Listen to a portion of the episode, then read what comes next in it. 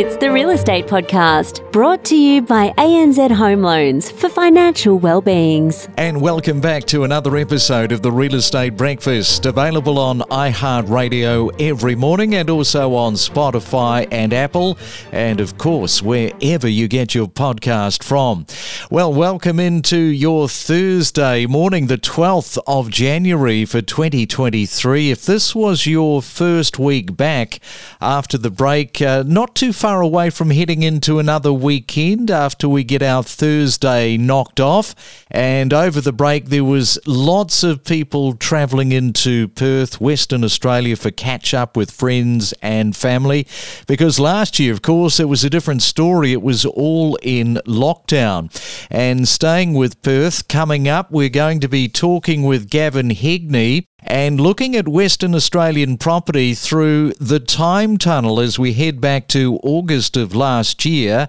And at that time, we were talking about the quick turnaround times for properties selling, as well as Sydney buyers looking at new house packages. So that is all on the way coming up next. Also, tomorrow, we've got your mortgage talk back, uh, this time coming up with Anthony Landau from Equilibria Finance.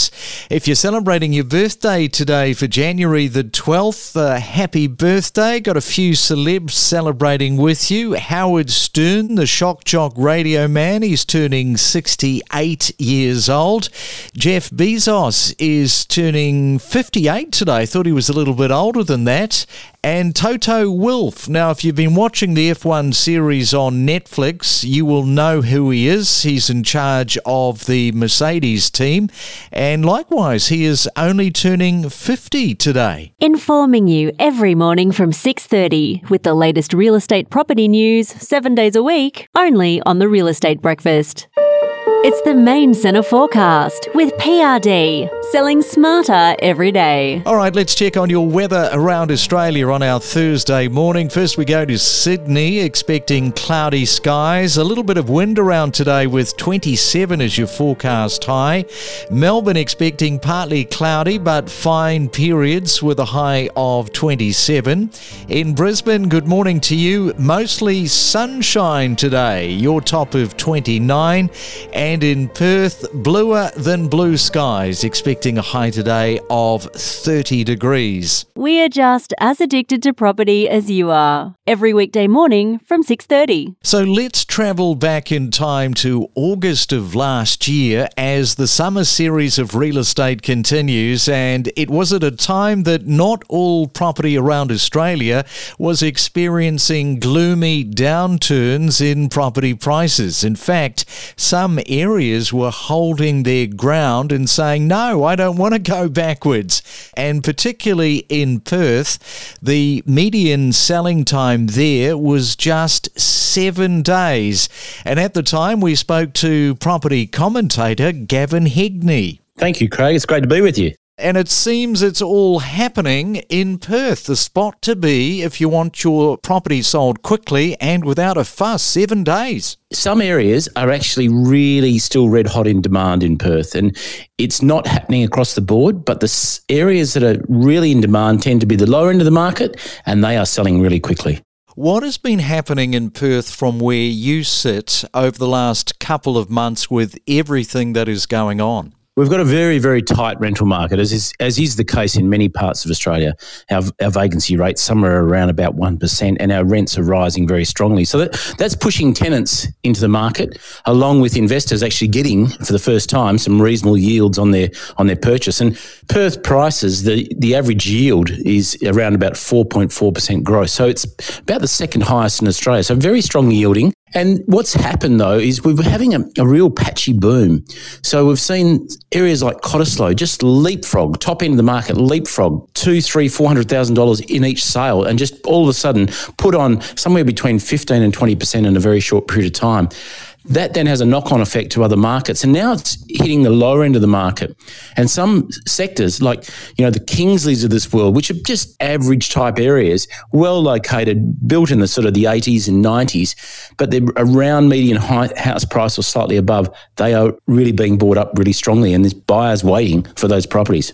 And you're anticipating a recession, I saw, within the next 18 months, but you are predicting Perth property prices would fare a great deal better than the eastern states. So tell us a little bit more about your thinking in that respect for Perth. Yeah, well, I mean, Perth went into the GFC at the equal highest housing prices in Australia.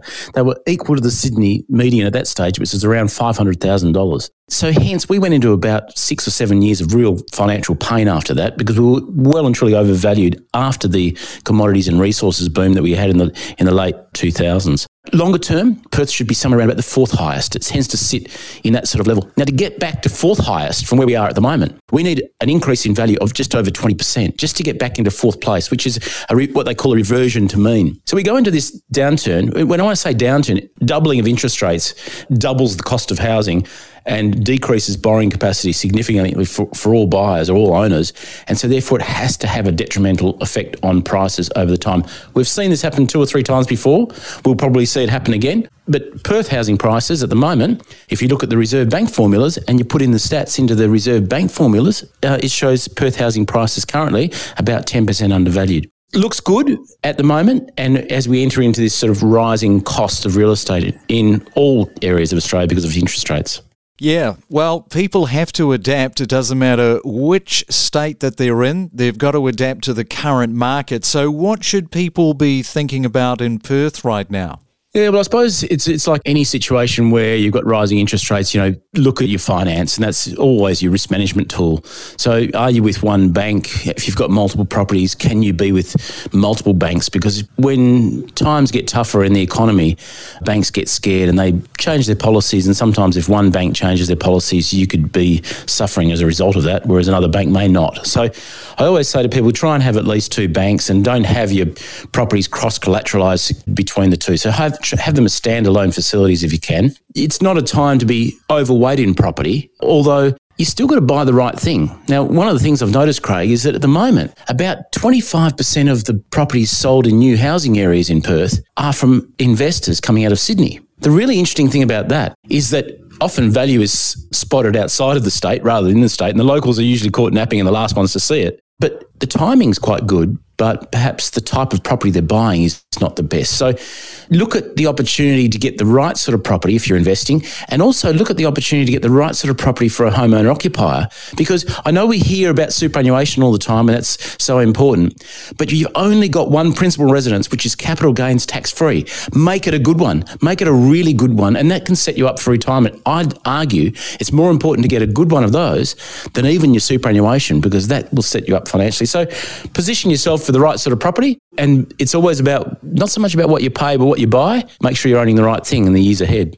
Yeah, that's the key is owning owning the right thing. Now you mentioned Kingsley as one of the areas that is performing well. Another area is Woodvale in terms of value for money with good buying. So tell us a little bit about those areas a little bit more in detail. Yeah, well, uh, Perth has a spine running north and south, which is a freeway and a train line, and Woodvale sits in the northern suburbs, uh, about uh, 20 kilometres from the from the CBD. Really well developed area, housing, uh, and really well serviced with schools and shops and everything else. And it sits on the spine, that transport spine back into the CBD. But interestingly, and I know we always always look at what are the next hot areas, etc. But Woodvale and Kingsley at the moment, you're buying. A, a substantial brick and tile home, might be a four bedroom home on a big block in a, in a really nice residential area, you're buying it probably one to two hundred thousand dollars more than the median price in Perth. So you kind of, you know, a slightly above average price, but a well above average property. And you're buying in those properties, you're buying probably 70% land value.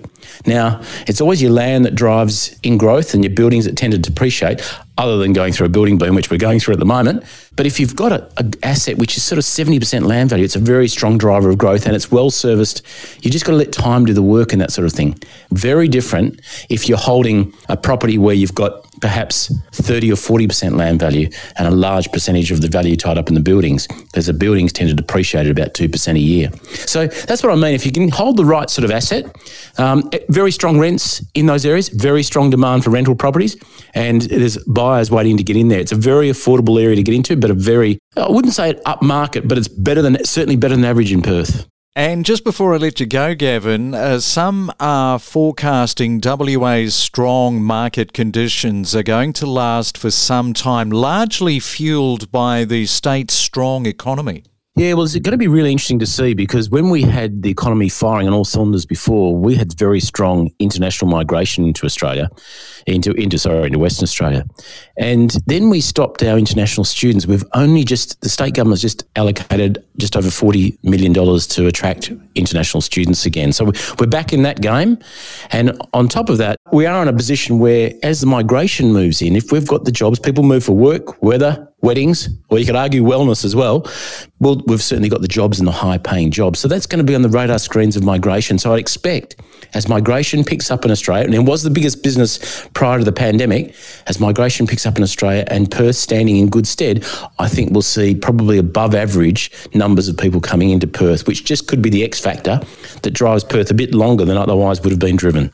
Good on you, Gavin. Well, thank you for coming on to the Real Estate Podcast this morning. Enjoy your day there in Perth, and we'll talk again soon. Thanks, Craig. It's been fantastic. We connect you to the best real estate information across Australia. The Real Estate Podcast.